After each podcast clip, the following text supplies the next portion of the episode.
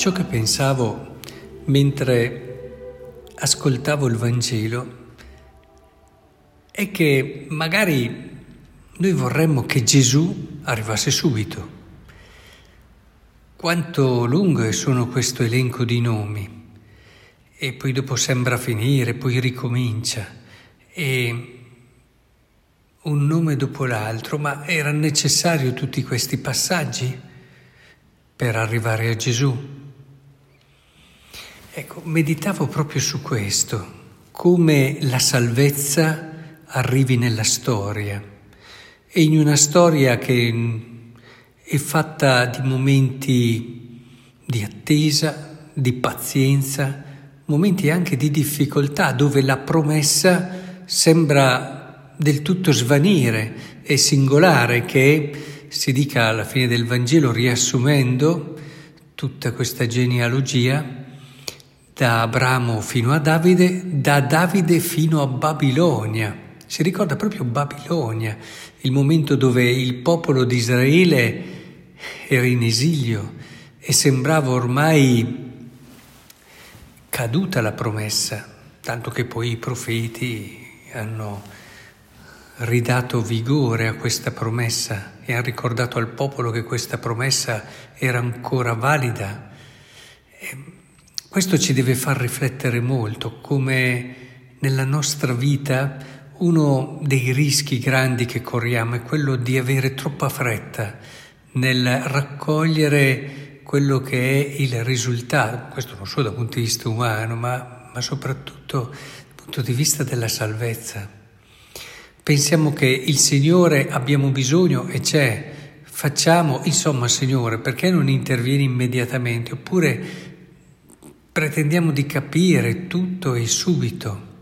Pensiamo di riuscire a realizzare le cose senza momenti anche di fragilità, momenti anche di confusione, momenti nei quali addirittura possiamo sentire dentro al nostro cuore, alla nostra pelle, le nostre ossa l'abbandono di Dio. Ecco, penso che questa genealogia ci debba far riflettere molto.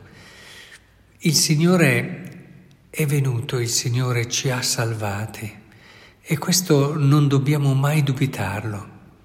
Se vogliamo davvero entrare in sintonia con questa salvezza di Dio, dobbiamo metterci in questo percorso, in questo cammino.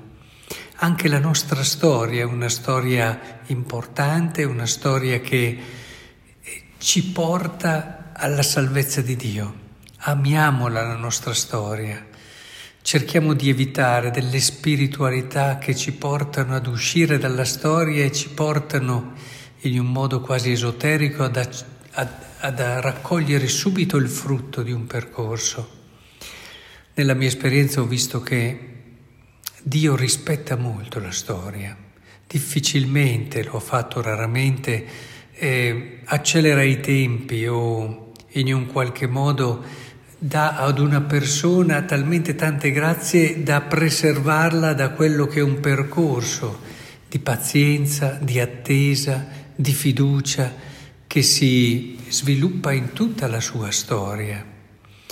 Ci sono stati sì casi rari di santi che sono stati fin quasi dalla culla, benedetti dalla grazia del Signore, ma lì è stato un percorso molto eccezionale. E invece abbiamo la maggior parte anche delle anime di Dio che hanno avuto una storia nella quale hanno dovuto anche riconfermare la loro fiducia, nonostante ci fossero momenti di buio, momenti di difficoltà momenti anche di caduta, momenti dove in, certi, in certo senso hanno anche lasciato la fede e hanno lasciato il Signore. Anche conversioni avvenute in modo maturo, quindi dove la maggior parte della vita era stata percorsa lontano da Dio.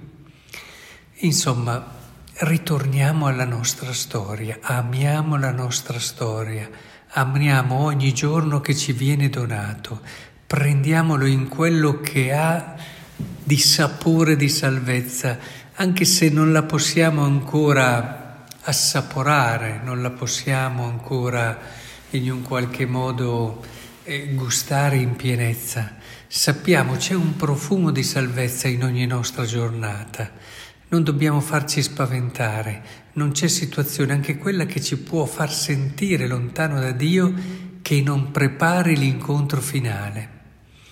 Ecco, è questa grande fiducia che vorrei che riempisse il nostro cuore, perché è in questo avvento dove ci stiamo preparando alla realizzazione della promessa, perché Cristo è la promessa di Dio in persona.